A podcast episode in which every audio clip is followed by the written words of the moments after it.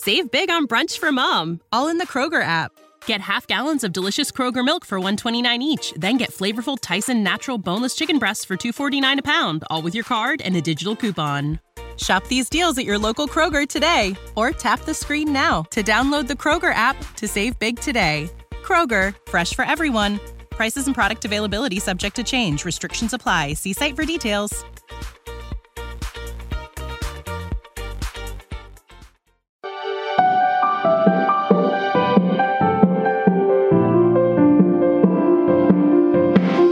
Hey, everybody, welcome to episode 25 of Waking Up to Narcissism. I'm your host, Tony Overbay. I'm a licensed marriage and family therapist and host of the Virtual Couch podcast.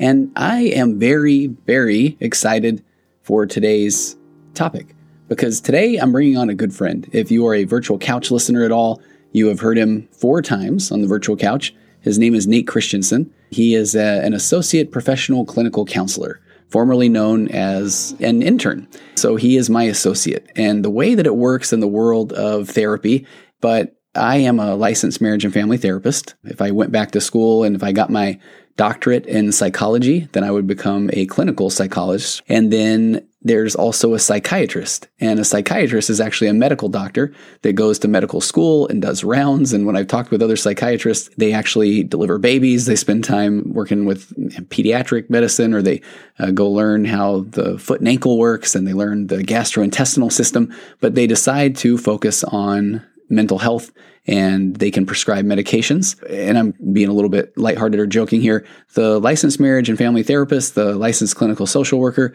the licensed professional clinical counselor. Nate is an associate professional clinical counselor. I would say we're almost the, the bottomish of the food chain as far as mental health professionals. We get our undergraduate degree or a bachelor's degree. We go on and we get a master's degree. And, and mine was a master's degree in counseling. And then you enter the field as, in my day, it was an intern. Now they call them associates and you have to get 3,000 hours uh, working under a clinical supervisor, somebody that you can um, turn to and they can help you with information or maybe process cases that you're working on. And then after you get the 3,000 hours, then you take a couple of licensing exams, depending on uh, where your state is. And after the taking the licensing exams, then you are a licensed marriage and family therapist, a licensed clinical social worker, a licensed professional clinical counselor. So Nate is working on those 3,000 hours. He and I have clinical supervision every week, and I've had him on my podcast four times because he is just a fun person to talk to and has a wealth of knowledge. He also helps me run my men's group, my Path Back Recovery group for people that are um, trying to move away from turning to pornography as a coping mechanism. And we have a weekly group meeting, and it's phenomenal. And my kind of go-to joke is that when I want someone to sound smart and say really smart things about the brain in particular, then I will ask if Nate has anything, and he always has something. And I love that. So today we are going to do quite a deep dive on the we're going to we're going to talk about the brain and narcissism. We're going to talk about the neurobiology. We're going to talk about the latest research and data which I think will maybe help play into the nature or nurture and what really does create those narcissistic traits, tendencies, or full blown narcissistic personality disorder.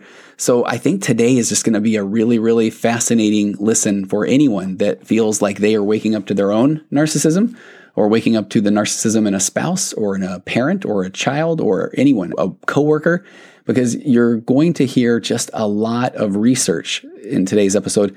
And I almost feel like my job today is uh, is sidekick because I'm going to probably be ADD breaking into some of the things that Nate's talking about and giving some real life examples of what I see in my office. And then Nate is going to have data to back that up. So I can't wait to get to that. And I do want to just read one email before we get there.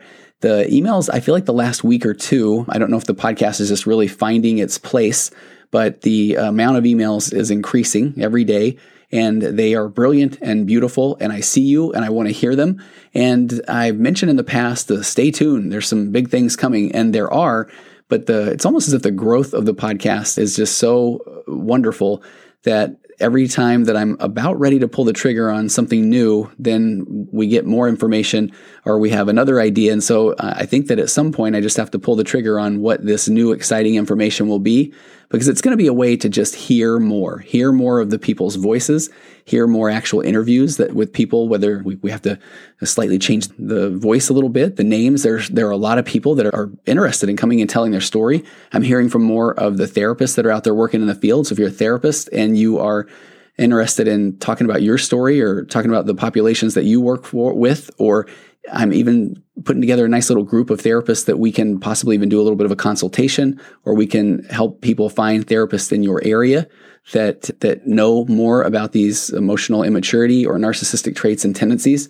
So we're creating something big, and I'm so grateful for those of you who are listening, and those of you who are sharing the episodes, and those of you who are sharing your stories. Again, they they are being heard and they're going to make a difference. That episode last week where I shared a woman's story, that was phenomenal. And the the amount of feedback there, every week I get these emails that just say, I, I, they would say that the things I would say make it feel like I'm in their, I have a camera in their room or following them around. But when we hear your stories, when people hear your stories, that is when people really feel heard. And I could really tell that last week as I shared the woman's experience through email. I got an email, I just grabbed one of the latest ones here, and it just said I've just started listening to your podcast. And I just have to tell you, thank you. I thought for the longest time that I was the one with the issues, and listening to you tell these stories and the data that you've brought has opened my eyes so much. I'm looking forward to your podcast on parenting with a narcissist boy. We've got a lot going or a lot planned there. She said my ex used to used to and still sometimes tells me that I'm the one that I'm being a martyr when he's the one that hurt me. He had stepped out of the marriage and then would always say that it was because of her because and because of her behavior that he had to quote keep his options open. Now eventually he did leave, but she said after listening, she said that I've realized that he still has this hold on me, though we're not together, and then he can use the kids to for leverage or to try to control her. That breaks my heart, and that's what we we're going to start talking about here in the upcoming episodes. She said I'm currently listening to the the podcast Death by a Thousand Cuts, and she said I can totally relate. The little things that have been said and done have hurt the most. So thank you. I'm going to keep listening, and I love this part. She said I'm going to become stronger, and I'm going to help my kids through this. And if that isn't just a, a strength, a voice of strength, I don't know what is. So the reason I grabbed that one is because I, I appreciate her saying that listening to the stories and the data have opened her eyes so much. So today we're going big. We're going with stories. We're going with data, and and all that is uh, coming up. Let me bring on my good friend Nate, and I hope you enjoy this episode. Nate Christensen. Tony Overbay. I, I want to say welcome to the virtual couch because you are the four time visitor, but welcome to Waking Up to Narcissism. Thank you. Happy yeah. to be here. Feels the same though. It does. Admittedly, we're in the same my office, and Nate is here. I just gave you, and this is one of the first times I recorded the intro before you came in, because usually I'm saying, and I'm sure I gave you a wonderful intro, but I know I did. Yeah, thank and, you. Yeah, and it is interesting. It's one might assume that a lot of the there's crossover. I think there's a lot of crossover from virtual couch audience to waking up to narcissism. But the waking up to narcissism audience, I can already tell by the demographics and the statistics that it is a it's a whole different audience. So there are a lot of people that do not know who you are. Okay. And, and I build you as uh, so you are an associate professional clinical counselor. Yes. I went through the concept of that formerly that was known as an intern. I even talked about you need to get 3,000 hours, and I, I am your clinical supervisor. I feel like we can insert some jokes there. and and so tell people about you as much of your background as you want to share. Okay, okay. So I because I'm an associate, I'm a newer therapist. I got my master's degree in counseling from Northwestern University in 2020 and graciously agreed to, to have me come in and, and work under your supervision, which has been amazing. And I've learned a ton and it, it's been just super awesome. I guess my background in mental health starts with myself. Yeah. So when I was younger, I noticed something was a little off. Like it just I didn't feel right. And as I aged, I did the normal things, but maybe at a little bit of a different level as other people. I was a lot more introverted and reserved, and and I didn't necessarily connect to people all that well in, in, in many instances.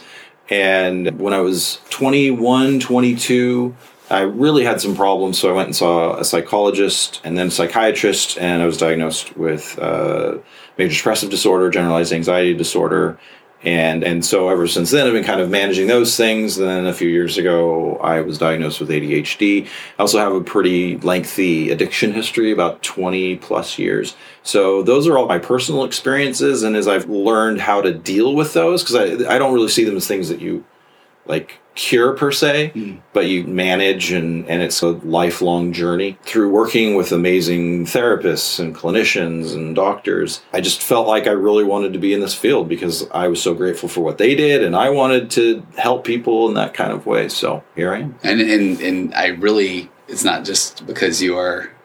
It sounds, it sounds so funny to say, and my associate, um, but uh, you're really good at what you do, and I really feel like if, and I know this is the Waking Up to Narcissism podcast, but you have your passion. You found uh, things that really matter. You were in finance or insurance before. Yeah. Okay. Yeah. So my undergraduate degree was in finance and risk management and then and it was fine and I loved the people that I worked with and I enjoyed what I did, but it just I think you've communicated you kind of felt like Oh. you just wanted something more. Yeah, and I think that's even we're gonna we're, we've got so much to get through today, but even people that are going through or are untangling themselves from a narcissistic trauma bond often say, "Okay, I don't even know who I am, or I've lost my sense of self." So I do feel like, although you and I weren't in those situations, the narcissistic trauma bonds per se, but that concept of not really understanding that there is hope out there when you find really your sense of self or value based goals or and you start taking action on them that uh, it can be a pretty amazing thing Yeah, it, it is interesting how you start to view yourself a little differently. So for me, I, I've always thought I was very introverted, and as I got healthy and and my anxiety started to decrease and my depression started to become much more manageable,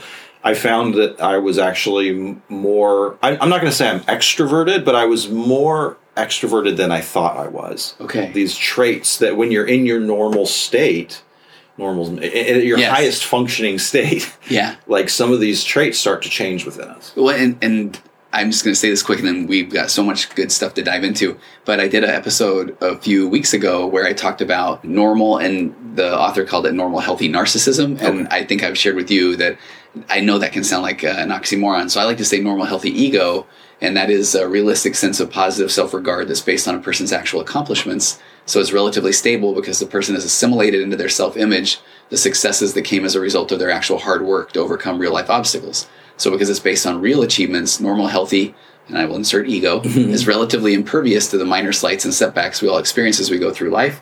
Uh, normal healthy ego causes us to care about ourselves do things that are in our self-interest and is associated with genuine self-respect it's something inside of us. And so I really feel like even as people are coming out of uh, unhealthy relationships, that it is so important that they have, they know they have been through things and they've had to listen to podcasts, they've had to listen to books, they've had to go to counseling to then truly know that no, I am not crazy. I recognize gaslighting. I have this real sense of self. And that is all to set up the pathological defensive narcissism, which I feel like I absolutely connected with when I wasn't doing something that was in alignment with my passion or goals or sense of pathological defensive narcissism says it's a defense against feelings of inferiority. So the person dons a mask of arrogant superiority in an attempt to convince the world that he or she is special.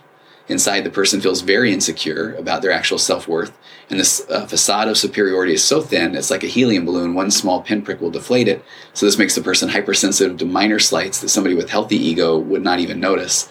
Instead, somebody with this type of defensive narcissism is easily wounded, frequently takes any form of disagreement as serious criticism, and then will lash out and devalue anyone they think is disagreeing with them. They're constantly on guard, trying to protect their status. So, pathological narcissism can be thought as a protective armor on the outside of somebody. So, I don't know if that's a nice way to segue into some of the data that we're going to talk about today. Yeah, it is. And and I'd like to point out, like to me, and and we've talked about attachment. I don't know how much you've talked about Oh. that in this. No, it's a great point. Please go find Nate's episode that we did talk about attachment on the virtual couch, but we should probably have you back down the road to talk about that here. But go ahead. Yeah. So to me, I when I was doing research and I was running into things like that, I was like, "Holy cow, that sounds like such a disorganized attachment style." Because on the one hand, you're very avoidant of these emotions, and you're putting up such a, a facade to to keep them at bay. But on the other hand, you're very anxious, and anxiety is closely associated with aggression. Yeah. So it's a part of our brain called the amygdala, and our amygdala is like our. It does a lot of things, but it, it seems to regulate fear and anxiety, and it's again closely associated with aggression. So you can see that that disorganized swinging between like this grandiose I'm fine everything's great and then when that's challenged back into the anxious holy cow what are you doing I, there's no I'm not going to let you do this and now I'm angry so I that was the first time that I really considered that because I always recognized narcissism as, as grandiose Right. Yeah. and avoidant. And now, I, after reading some of these things, I'm starting to see a, a lot more disorganized where they'll shift, they'll swing between those two styles. Say, and I feel like I'm so, this is, I'm beaming. I'm the proud dad. It's like, uh, uh, ladies and gentlemen, that is why Nate Christensen is here because that does make sense of that part with the the amygdala and you've got that aggr- anxiety and aggression Mm-hmm. and so that it is wild when sometimes and the people that most of the people listening to this are, are in the midst of these uh, waking up to narcissistic relationships with whether it's spouse or parent or child or employer or and, and I have people that are starting to write that are saying they're waking up to their own narcissism which I so appreciate Yeah. and so that's where I feel like being aware of that trying to at some point you can almost get to that empathy of seeing them as this insecure anxious person that has unhealthy coping skills so they need to lash out because of that fear of taking ownership or accountability of, of their actions okay so nate the thing that i've already built you up in the intro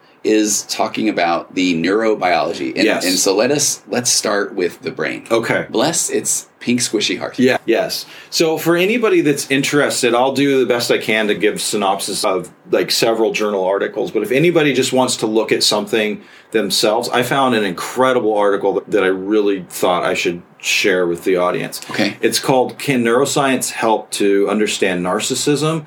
A systematic review of an emerging field, and it's by I'm going to probably butcher these names, Jauk and Kansk. i'll put it in the show notes Okay. yeah i'll do that It was published May 2021. They Oh. looked at dozens of articles that are studying narcissists, and there was over 100 pages. It was a Wow. very large journal article. It was very in depth. And, and so I wouldn't say the bulk of this comes from this, but I pulled more from that than any other article. So if anybody wants to be able to like, okay, well, where did he get that? Yeah. I'd check that one out because that it, it was really, really well done. okay no i appreciate that So we'll go ahead and give that to you guys. Now we're on to the neuroscience. Okay. And then people that are listening, just hang in here if we get a little nerdy. Nate does an amazing job of explaining things, and I know that there are times where uh, some things just start to go over my head, and then I will resort to my secondary emotion of humor. Yes. So be prepared for that, but we've got a lot to cover. So I'm going to talk about four brain structures that are all important in this. And I will, after that, probably mostly refer to two because I do want to keep this simple. Like, this is not a neurology class, and s- most of us don't have training in high tech neurology. And Yeah. so the, the- I don't want to lose people. As Okay. you just mentioned. So, the first area that we're going to talk about that's really important when we look at MRI and fMRI brain scans of people with narcissistic personality disorder and those without. And the fMRI are when they throw inject the dye and you're watching things real time, right? there there are these four areas that seem to be functioning a little bit differently within narcissists and the first is the insula now specifically it seems like the anterior ins- insular cortex is affected but i just put insula generally because there were other little things that that didn't fall under the anterior insula Okay. so, just what that does that pertains to what we're talking about, because each of these brain regions do a lot of things. I'm not going to talk about everything they do because some of it doesn't necessarily pertain to what we're talking about. So, this is our disgust center. So, Okay. th- this regulates disgust. And in human beings, disgust is both physical and moral slash social. So we can. I'll give you an example. The the insula is interesting because if you decide you want to become, say, really neat and clean, Okay. so you're always wearing nice clothes and you're always done up really well and your car is clean and your house is clean. Your insula starts to now label everything as clean as good. Ah, And you can see now what the opposite of that is. wow. Dirty is bad. Yeah. And so what we see is the insula is part of that like idea of good bad which is related to disgust. Okay. So we're like, "Oh, I feel good about myself. I look great." That person looks filthy and it's grossing me out. So, so if somebody, this is interesting. So, if someone grew up, I'm trying to even think of an example. I don't know of eating some meal, and to them that was good, and to someone else it's That's the physical part of it. okay. And the insula is very powerful. So, in one case, I think I was watching a video where a woman was talking about the insula professor, and someone in the class had said, she asked if anyone had ever had food poisoning, and someone raised their hand, and she said, Do you know it was? And the person said, I have no idea, but I know where it happened, and I've never been back since. And that was a decade ago. Wow. So, it's a really it, it, it's meant to keep us alive, the Yeah. physical part of it. If you get food poisoning, you could die. So That's funny. I feel like anybody listening right now, I'm immediately thinking of the Tony Roma's in Anaheim across the street from Disneyland. That was a rough night with some ribs, and I have not had any in 20 years. right, and Yeah. and that's exactly that's a perfect example Okay. of, of the insula. No offense, Tony Roma's. I'm sure that the ribs are great 99.9% of the time. That's right. You just And it might have been I, I was uh, went on and it easily could have been something else, right? But that's the look last at how thing our brain remember. works. Yeah. Mhm. Okay. Yeah. All right. So that's our disgust center. It's also believed to be an important part of our ability to feel empathy. So empathy Mm-hmm. is our ability to look at someone else, connect with what emotion they're feeling, and and likewise mimic that emotion within ourselves. And then also interoception. And I'll define this word I was gonna say, It sounds like a great movie. I, I would see that. yeah, yeah. So interoception is the ability to perceive sensations inside of our own body. Okay. So, like for someone that's feeling a lot of anxiety and they feel it in their gut or in Oh. their their shoulders or something, they can feel that sensation and understand what they're feeling. So that's interoception. So the insula is a big part of one of the big problem areas with when you're dealing with people with narcissistic personality disorder. The next is the cingulate cortex, particularly the anterior cingulate cortex. Anterior just means like front. Okay. So if, if someone's talking about the brain, anterior's front, posterior's back, and then it has like side to side, Okay. you know, dorsal and ventral. And sorry, that's probably way more than we need Okay. to know. So the anterior cingulate cortex is particularly wired to help us with empathy. So that's already a repeat because empathy we Ah. saw in insula. Impulse control, which you and I know Yeah. with ADHD, you see it with little kids. They're just they're not even thinking. They're just like get an urge, action. I'm trying to bring myself to great awareness to not reach in my fridge while you're talking and get a piece of candy for real. This is interesting. And then it's also connected with emotion and and also decision making. Okay. We can already see that there's some overlap there in the empathy area. So there's also two frontal cortical regions. One is called the dorsolateral prefrontal cortex, and that area is executive functioning, like working memory and selective attention. Okay. So attention would be okay, where are we going to focus what we're looking at or what we're doing or what we're thinking about? And then interestingly enough, this area is the brain is also highly associated with OCD. Oh wow. Yeah. Okay. So that brings us to our last area, the ventral medial prefrontal cortex. This area processes risk and fear. It also is our moral and ethical decision making. So our ideas of right and wrong are determined, housed in this area. And then it's also the regulation of emotion. So I, I really feel like the important parts to all of this is attention, emotion, empathy. Okay. So that's where we see like some overlap, and I think those are all really important to conceptualize what is happening for narcissists in Okay. the brain. Okay. Attention, emotion, and empathy. Yeah. Okay. So attention, emotions, and empathy. Why does that matter with narcissists? So the attention, I'm going to put to the side because we're going to get to that in a minute. Okay. But emotions, you probably talked a lot about. Yes. Like these people are trying to avoid uncomfortable emotions. Yeah. They're fine with happy, cheerful. Yeah, or so if you say anything that goes against, uh, even to say no, or even to question them, then yeah, now you've uh, they go right to shame, and so then that is not a, a good emotion, and now they're going to lash out to protect their fragile egos. Right. And and ultimately they don't have the skills. They have not developed the skills to deal with emotions. So they just put the wall up and I don't know how to deal with that. So and now this is an interesting thing that I've been thinking about and, and maybe you've already discussed it, like how the integration of shadow could come into play with our inability to look at certain emotions that might be truths about us that we don't want to accept. So I haven't yet. Okay. But you just solidified another uh, appearance on waking up the narcissist. Okay. So where I've typically gone with that is the that you look at the childhood abandonment or attachment, or so then if someone was never modeled Mhm. uh, how to deal with emotion, and that can even be done. I was talking with someone earlier today, even that I thought was interesting because we even want to almost vilify the parents that created the narcissist, but it can be if someone just dismisses or, or just jumps right past emotion or hey don't even worry about it or it's okay or you know we, we shouldn't really think about it that way or you mean you're dismissing being able to process emotion for your your kids so Yeah. it's important to learn how to teach your kids to feel and and emote that's a, a normal part of growing up Right. Yeah. Yeah, and I have a theory, and, and we'll see whether or not it, it bears out, which is that older people, older generations raise children to be a little bit more avoidant of emotion. Mm-hmm. And so maybe we might see more grandiose narcissists be older, and maybe some younger Yeah. narcissists maybe might tend to be a little bit more vulnerable. I, and I totally agree. And I will often call that, uh, I just call that generational narcissism. Okay. Yeah. I like that. This will bring us to uh, a really cool article that I found that was written, and let's see, it was July 2020 out of Austria.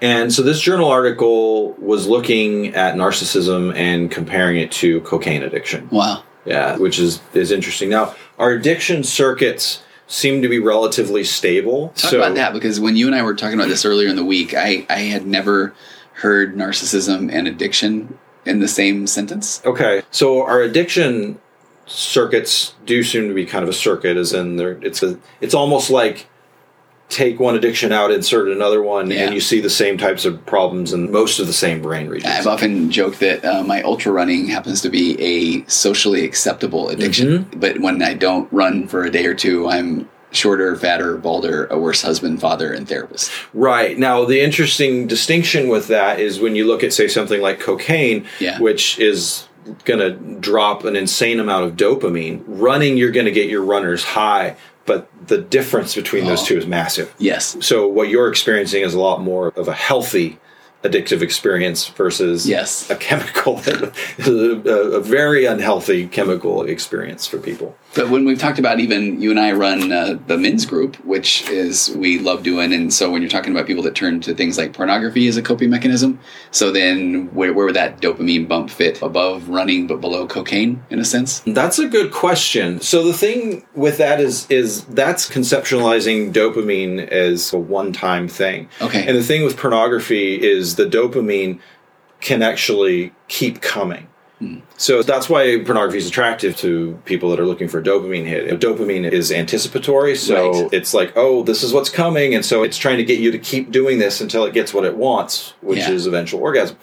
So what you see is you're clicking on something and you're like, "Ooh, this is really exciting," but then you click on something else and the excitement goes back up. So you're getting dopamine hits over and mm. over and over and over in a long period of time. So with cocaine, you might snort some cocaine and and then you get that big dopamine hit. It's massive. And then eventually it comes down, and then you might do some more. But the time period between those Yeah. experiences could be much larger versus sitting at a computer desk and clicking on something, Gotcha. and then five minutes later clicking on something else. And it's just, Yeah. So, 2021 journal article out of Austria. They're looking at cocaine, cocaine addiction, and they're and they did say later in the article you could put other things in there besides cocaine addiction because the addictive circuits again are take one out, addiction out, put another in. Okay. So it's a similar pathway. But they just went with cocaine because we have a lot of research on it. And then when they look at narcissism, they're seeing similar brain regions that are affected. Wow. So the insula, the cortex, some of the areas of the prefrontal cortex. Again, the insula and the cingulate cortex are kind of the areas I want to focus on today because I don't want to overwhelm people with Yeah. with too much information and lose everybody. So they're seeing similarities in the brain region that are affected by cocaine users and people that are narcissists. And I mentioned this earlier, over 40% of people with narcissistic personality disorder also have a diagnosed substance use disorder. Which I, I had no idea. I had not heard that. Yeah, it's pretty high. Yeah. Um, and I'd be curious about if there were behavior, addictive behaviors that some are engaging in. It's harder sometimes to hide drug addiction from people. Behavior addiction sometimes can be a little bit easier to hide. I don't know if that's always the case. But I think from the work that we both do, I think that is where the things like pornography or people that are stepping out and having extramarital affairs, or we see a lot of that, mm-hmm. and that can be hidden. Right. Yeah. So, as far as how many people are narcissists that are also addicts, it, the number could be much higher than that, even. So, what the article also focused on, besides those brain regions, was serotonin. And there's something interesting here. So, we know that cocaine addicts have reduced serotonin levels. That's probably related to the fact that the dopamine is spiking massively, and dopamine and serotonin have kind of an inverse relationship. Dopamine goes up, serotonin seems to go down. Hmm. That's what we that's what we tend to see in the body. So, what does that mean for the narcissist? Well, they don't necessarily have this massive dopamine spike because they're not putting cocaine in their body, but they do have a cortisol spike, interestingly enough. So, we're back to that anxiety or that. Right. Okay. Right. Now, cortisol does something interesting to our body. Cortisol actually causes, we have these reuptake vacuums in between our nerve endings. So if you were to take an antidepressant, like say Zoloft, it's a serotonin, uh, selective serotonin reuptake inhibitor. Basically, what it's doing is these little vacuums that are sucking up serotonin in, in between our nerve endings are getting shut off. What cortisol does is it turns these little vacuums on high. Oh. So it is like suck. It's like turning your vacuum on superpower, and it is pulling all the cor- all the serotonin out of your nerve endings. So if you're low in serotonin, doctor gives you some medication. It's to kind of allow the serotonin to just kind of hang out in between your nerve endings, and that might help facilitate communication between your nerves, which is believed to be helpful for people that are depressed. Okay.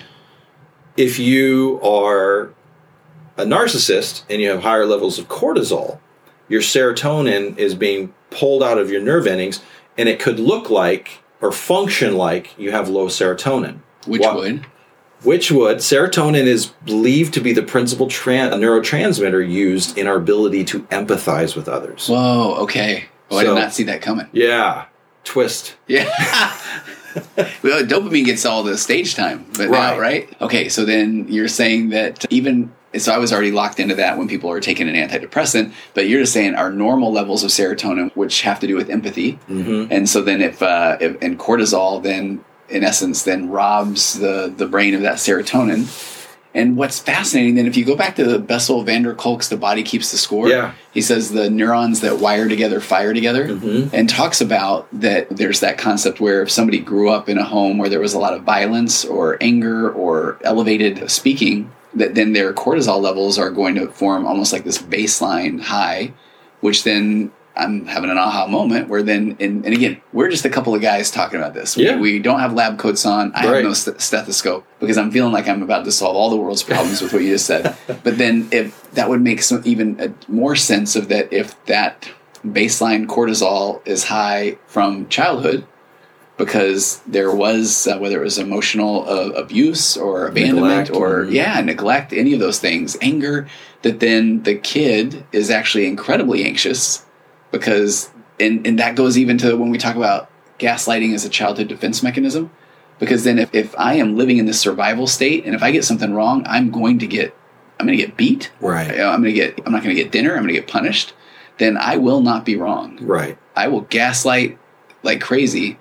And so then that anxiety, the cortisol is going to be, man, that is wild, man. Yeah, it is, it, and it's interesting, kind of how how the evolution of the narcissist. There was one particular study where they looked at like teen boys that are identified as high in narcissism. Right. I would say And- every teenage boy is a Right. narcissist. Come yeah. on, right. Yeah. well, so you can imagine how much of a narcissist you have to be if you're identified as being high in narcissism, Oh. like more so than your peers. Yes. So they have the, this competitive game, and that it appears that they're playing with other people, but the other people are actually just computer simulations. Oh. And so what they found was when the boys are playing this game, the computer simulation at one point starts to exclude them.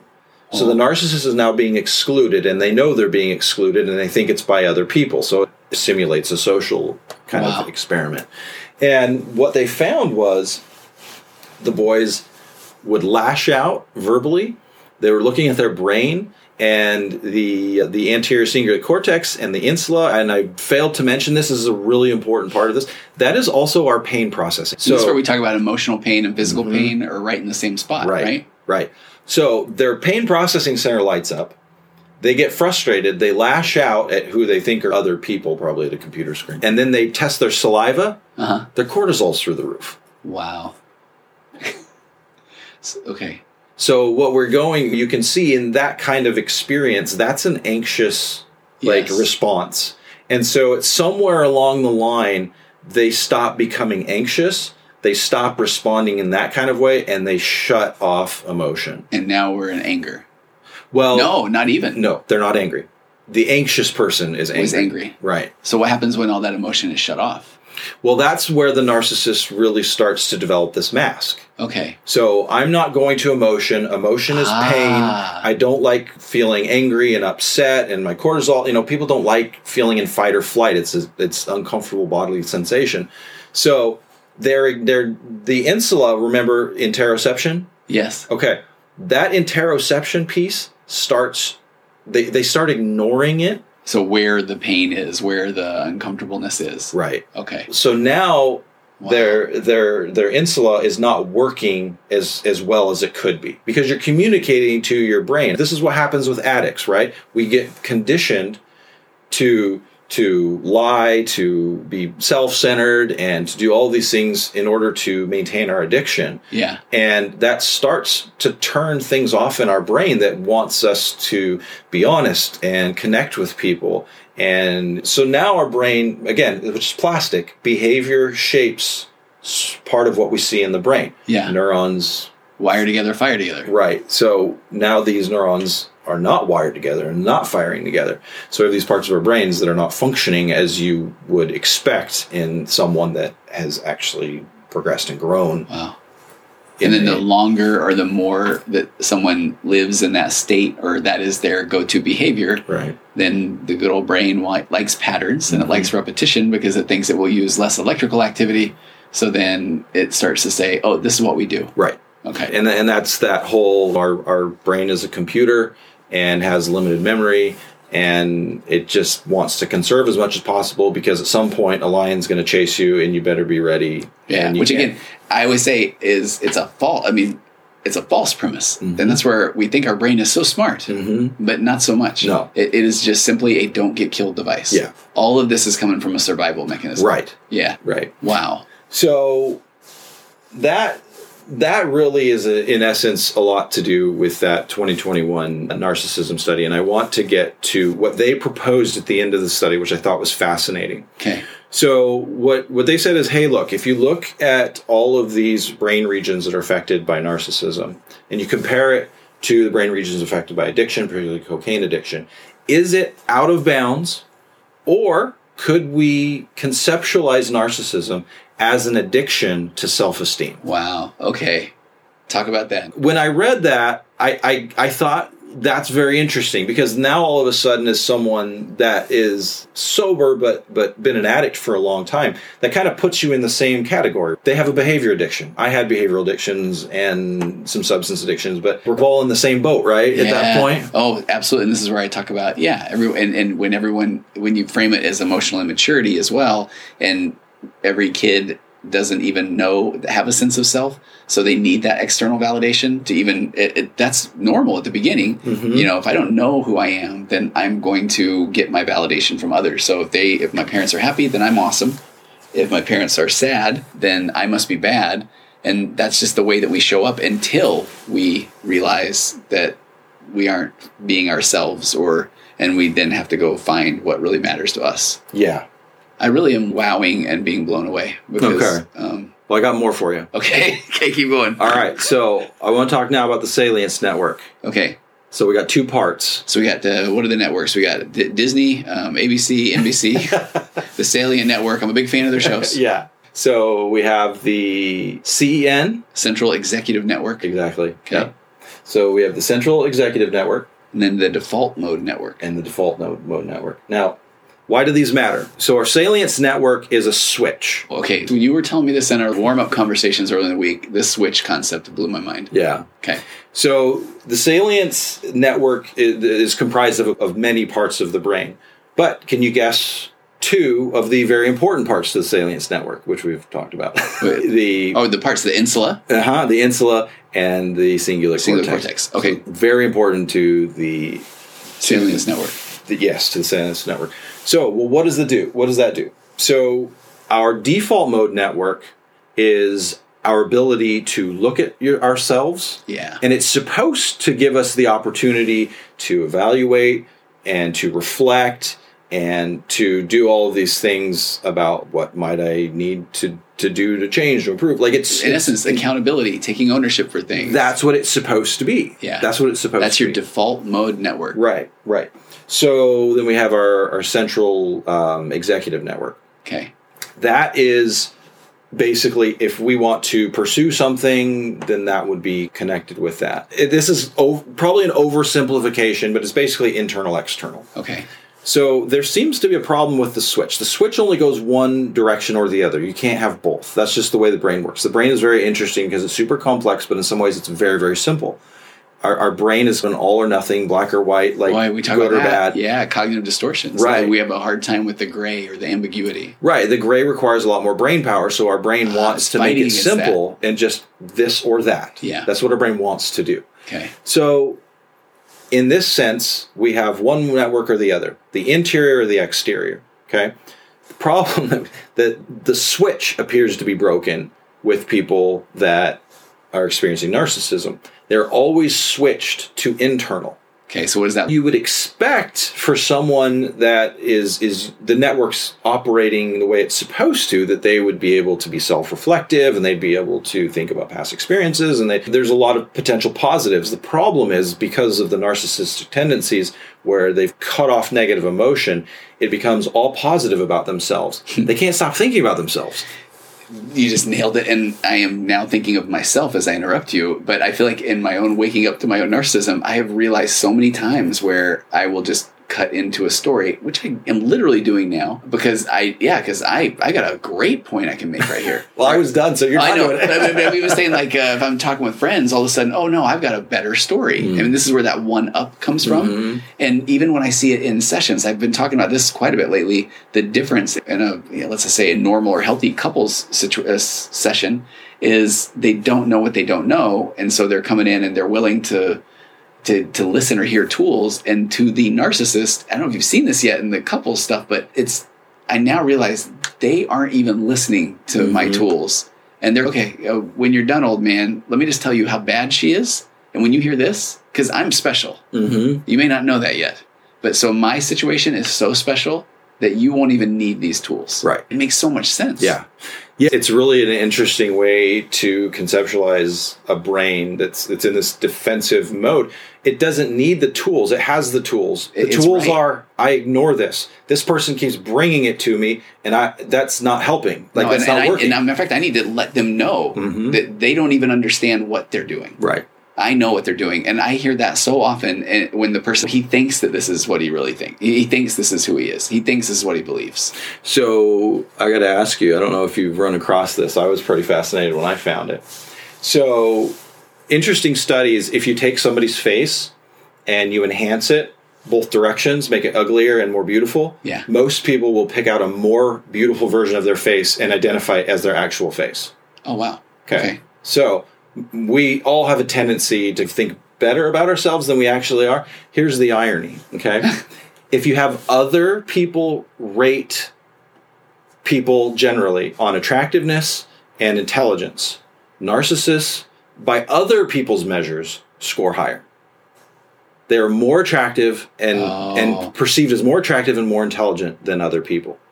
Why is that? The belief is is that narcissists put emphasis on the exterior. Okay. Because if they have to go on the inside and the Oh. inside matters, that's going to put them in a place where they have to do self evaluation and they don't want to do that. And that boy, now we get back to that whole concept of shadow. Is that if they let somebody in, then they are so afraid that someone will find out that they are Mhm. not.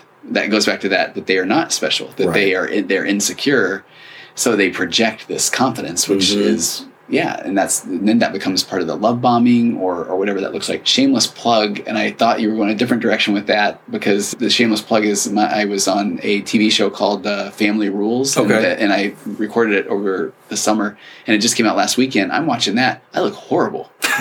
I could not believe that. So Camera mean- adds 10 pounds or Oh, it added about 25. So does that mean I'm not a narcissist, Nate? I mean, if you look at what the normal population does, people pick out the be- like a better looking version of their face and say, "That's my face." Yeah. Well, they definitely must have altered this because it looked horrible. yeah. So what I think is so interesting, and I hope that people that are listening are having these similar aha moments where you just it, things just start to to resonate or make sense. And so what? Well, actually, I think we have this on the outline. I was going to say, what does one do? Because I feel like I get these ahas, and I think one of the most difficult things is then I want to now share this with the narcissist of the world so that they will then say, "Oh man, okay, thank you." but we just spoke to the fact that they aren't hearing that because Yeah. So I have a theory, and I just happened to stumble across it yesterday. And I do know that there are some people that that that treat narcissism this way. I actually looked it up, and it turns out there are clinicians that treat narcissism in this way. Is that what you're getting at? I want to make sure I I, understand. I am, and it's interesting because even as a clinician who works with narcissists who Mm-hmm. finally say, "Fine, maybe I'm a narcissist," I'm already becoming defensive of, in a, in a loving way, of course, that trying to treat them is almost them saying, "Okay, I can adapt to this mask of treatment," and, and I think that can be uh, such a difficult thing. Yeah. Versus what I call the unicorn breakthrough, where then you will have people that it does take a lot of work to get to a place of more of a, an awareness. Yeah. And, and even before we go here, because I think I know where we're going, talk about the narcissist on a spectrum. When you were talking about that on Wednesday, that we often look at the vulnerable narcissist, and it's almost like, well, at least they're not the grandiose narcissist. So one of the papers that I looked at basically said the idea that a person is one or the other is probably inaccurate. What we, the probably the best way to conceptualize narcissism is that we're on this spectrum that's fluid and we're moving between grandiose and vulnerable. And they did acknowledge that there were there did appear to be some people that were they almost always looked grandiose. Yeah. But they said based on what we know about narcissism, like they're getting these sensations, these anxious sensations, their cortisol's rising. So their body is telling them, hey, there's a problem here that they're ignoring. And so, yeah, I guess that's more avoidant, grandiose, but they know that the signals are there. So there there is a vulnerable piece to, to everyone that's experiencing Well, and- and why I appreciate that is because I do become fascinated, and sometimes I feel like I over swing when someone will be in my office and they'll say, "But then," and I'm just going to use the the guy as the narcissist in the scenario. But then I really feel like he got that, whatever that was. Then I feel like there was a moment where no, this one, I, it was different, mm-hmm. and and I used to regularly say, "Okay, I hear you, but what's the angle? Is that just the mask?" But I feel like what you're what you're saying, or maybe what you've read, is that at some point there can be moments where when the stars align and somewhere on the spectrum where someone is going to tap into this man i don't like the way this feels and maybe i'm not going to just lash out immediately but then were, were we saying though that then but that that may be fleeting Maybe one of the hallmarks of narcissism, perhaps the hallmark of narcissism, is a lack of empathy, and that doesn't mean that they're incapable of empathy. It just means that it's you see it in really small bits and pieces. Yeah. and most of the time they're in this other state where they're avoid emotion. I, I, I do feel like it's important to point out something. I know we're running short on time, which is the idea of alexithymia. oh yes So, alexithymia, by definition, is the inability to recognize or describe one's emotions. People with narcissism, with NPD, are very high in alexithymia, which it, it for us, it's probably comparable to a, a kid. Like kids come in, they don't necessarily know how to identify emotions. They don't necessarily have the language for it. That's what you see in people that are high in narcissism. And so one of the theories is that narcissists can't even identify their own emotions. How are they supposed to identify other Yes. people's emotions? So the lack of empathy is not necessarily coming from a place where they don't want to, but they may not even have the ability to. And not even know that they don't Right. So it's fascinating you're saying this. I'm working on uh, the next round of the magnetic marriage course with my friend Preston, and we were looking at adding a module that has this concept of global beliefs and then uh, personal beliefs. And the idea is that just having somebody go through, it's almost like first thing that comes in your mind: men are, women are, work is, kids are. And the thought is that if you have this global belief, if, if it's uh, men are jerks, mm-hmm. then you're probably going into situations just looking for their jerkness. Well, that's, that's the filter that all the information comes through, right? Yeah. You see a man, he does something, men are jerks. I'm going to now apply meaning to what just happened based on the idea that men are jerks. Yeah. There's a whole spectrum of what this could mean, but it's going to be somewhere on the negative Yeah. side because of that filter. Absolutely. And so what I after Preston and I had talked about this one day, it just hit me that I really wondered what that looked like with emotional immaturity or narcissistic traits or tendencies. And so I, I field tested a little bit and where it was interesting where one person let's just say I said men are and he said, What's the context? and I said I just, what is your global belief around that? And he mm-hmm. said, but I need to know, what are we talking about? Or am I at work? Am I, is my wife around? Is my, and I really felt like that was giving me my answer. Interesting. Yeah. And so we tried a couple more and then he just said, this is dumb. and, and I really thought, wow, I think there's something there. Of it's, no, I don't know which mask to put on. Got a whole backpack full of them here. Help me out. So I know. Although I have to admit, when you said you asked him men are and then asked him to give a word, Yeah. I, I was like, I, I don't know what I would say. Well, like I- my initial reaction was men. men are men. Okay, and- and that's what's funny. When Preston did that on me, I hesitated as well. And Mm-hmm. then when I was thinking about this later, I thought, okay, there's my waking up to my narcissism. But I don't know because I really, Mm-hmm. Yeah. because literally on the virtual couch a little while ago, I did an episode on context that I was I really enjoyed. But I, then I I realized though I'm saying that context matters with regard to empathy, Yeah. and I was talking about it from understanding someone else's situation. Yeah. That if I don't understand what they've been through, their their context is important. Right. So then I realized, okay, that yeah, this one still is interesting. Yeah. and, and so I think it's fair to have a pause. But then if you maybe, as as Preston explained the exercise to me, then I said, oh, okay, I'm in, and then Yeah. responded. Yeah. And that's really interesting and can tell you a lot about people. But at the same time, I feel like I've increased in my openness. And Mm-hmm. so, where I used to have very kind of solid categories about things and people, I've started to shatter those Oh, absolutely. exteriors. And so now I have a hard time answering questions like that because I feel uncomfortable stating that there are certain parameters and that's just the truth. Well, and I appreciate it because I feel like uh, here's two therapists talking You're about right. it too. Because Right. I because when we're looking at putting this into the course, it's to just see where someone is coming from to then bring awareness so Mm-hmm. Right. that you can now is that a productive belief or thought? Right, right. Yeah. So were you starting to talk as well about? The- yeah. Okay. th- What can we do? Yes. All right. So if there's anybody listening that f- that is, gee whiz, I'm a narcissist. My I somehow screwed my brain up, which is not the truth. Right, you know, right. the brain adapted to different circumstances. Yeah, circumstances. adapt, and, I hope people understood that part. That it is the brain is a don't get killed device. Right. So it's at any given moment, bless your brain's heart. It really Right. thinks it thought it was doing the right thing. Right. So if you're sitting there feeling like I broke my brain, what can I do? Yesterday, I just happened, just by chance, to click on a video about some people that were doing brain scans on Tibetan monks, and and they were pointing out some things, which I just thought was fascinating.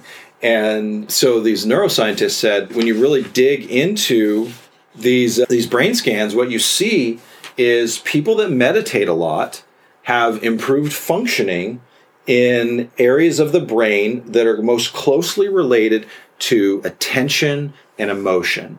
And that's going to take us all the way back to the beginning where attention in the narcissist is always on self, almost always on self. Mm-hmm. Okay? Emotion they can't handle. They just want it away. Just get away with unless if if it's good, I'll have I'll take it. Right. Give me all the good you got. Like negative, no way. That doesn't belong anywhere near me. Like they're like arachnophobia, and it's a spider, and they're Yeah. running in the opposite direction. So it doesn't necessarily do with the empathy thing. I think the empathy is practiced and learned, but if they can't even recognize their own emotions, Then we can't expect empathy can't. yet. But that's something that people can learn. So if you're like, okay, this will help someone with their attention, and it will help someone with their ability to control and monitor their emotions. That just answers two of the three big questions right there. And you can literally get off of this podcast when we're done, go to YouTube, find a guided meditation for 15 minutes, and sit down and start it. And here's going to be the key. Don't think about yourself during that time, and they'll kind of. That's why it's guided. Yeah. They'll kind of help you with that. You're not the worst person if you do it. I did it. You probably did it, right? I, I did, and I've talked about that on here too, like the importance of it. And and then what you're saying, Nate, is in one session, and you will cure your narcissism. Is that what you're saying? 15 minutes. Then it's done. I wish. As a joke. I wish. Yeah, I exactly. wish. But but I and and Start that journey. start the journey, and then it's interesting because uh, shockingly, I want to make that about me. It is about you. I know, but, I- but The was- video was about you. Oh, yeah. Tibetan monk. Thank he you. was bald, And- just like you. Thank you. And I say, just go to Tibet. But when you were sharing that with me before we started recording, I really did. I, I almost uh, got touched because the mindfulness practice I started seven years ago using the app Headspace has become such a part of me, and that. We've talked about it on the virtual couch episode. That last one we talked about Mm-hmm. the Buddha brain. Please go listen to that episode. Nate was amazing. But in that one, I realized, man, if I had not started that, I worry that I would not have woken up to my own narcissism, and that would be. Uh, I'm noticing that would be a shame.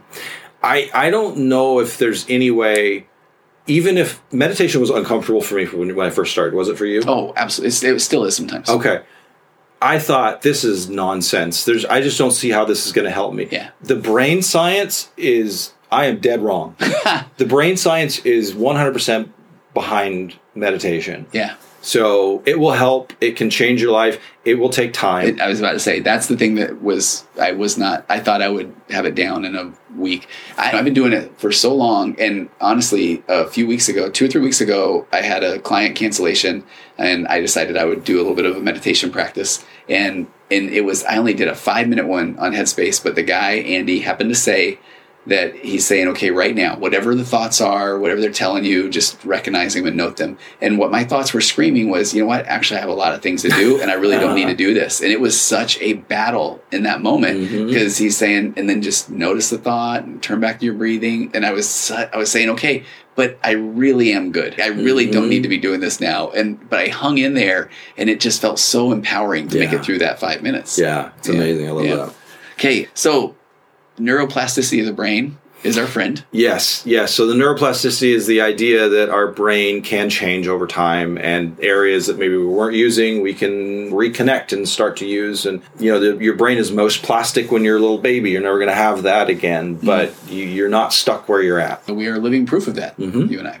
Nate Christensen where can people find you? They can find your Working Change podcast. Yeah, my wife and I do a podcast called Working Change, and it's small. We do it every other month. She's a graduate student. She's actually dealt with with some trauma dealing with a, a narcissist for many years herself so this yeah. is very interesting to her she's actually hoping to to work with people that have dealt with which would be amazing yeah so she's excited about that possibility she will be doing uh, actually practicum starting in January. Wow. Yeah, it's going fast. That is. And then uh, you are you have room for some clients? Yeah, so I do both counseling for people in California, virtually and in person, as well as coaching wherever people are from. Yeah, yeah. So Nate Christensen Counseling is my email address, and sometimes I think there's so many ways that people can get that spelling wrong. It, it so might be easier. Just go through my go contact through, yeah, Tony. TonyOverbay.com, and if you want to reach out to Nate, feel free, and uh, we'll have you back on. So if yeah. this led to a lot of questions, if people had them, please continue to send those. Send your stories. If you are someone that is listening to this, and I am getting more and more of the emails of the the people, men and women both, who say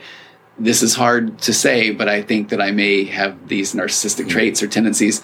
That's where I just want to, I hope this episode even resonated and not from a holy cow, I'm broken, but from a this makes sense. Yeah. And, and that is such a place to start. And, and I hope that it makes sense for the people that are waking up to the narcissism in their relationships, even if it's allowing you to have and I know it's hard when there's a lot of emotional abuse or physical abuse, sexual abuse, financial abuse, but just I'm not saying that this is so there you go, have more empathy, but maybe this is a way to help you disengage because I feel like whatever it can do to help you break from that trauma bond and maybe some of that is hearing the depth of which this is located in the brain. Yeah. And and not from a that that piece of garbage, but that okay, I cannot fix this by continuing to try and show up in a different way. And, and whatever that looks like, you are on the journey if you made it this far yeah. you're listening. So, Nate, thank you so much for joining me on Waking Up to Narcissism, me. and uh, we will have you back on soon. Great. Look All right. Thanks a lot. Yep.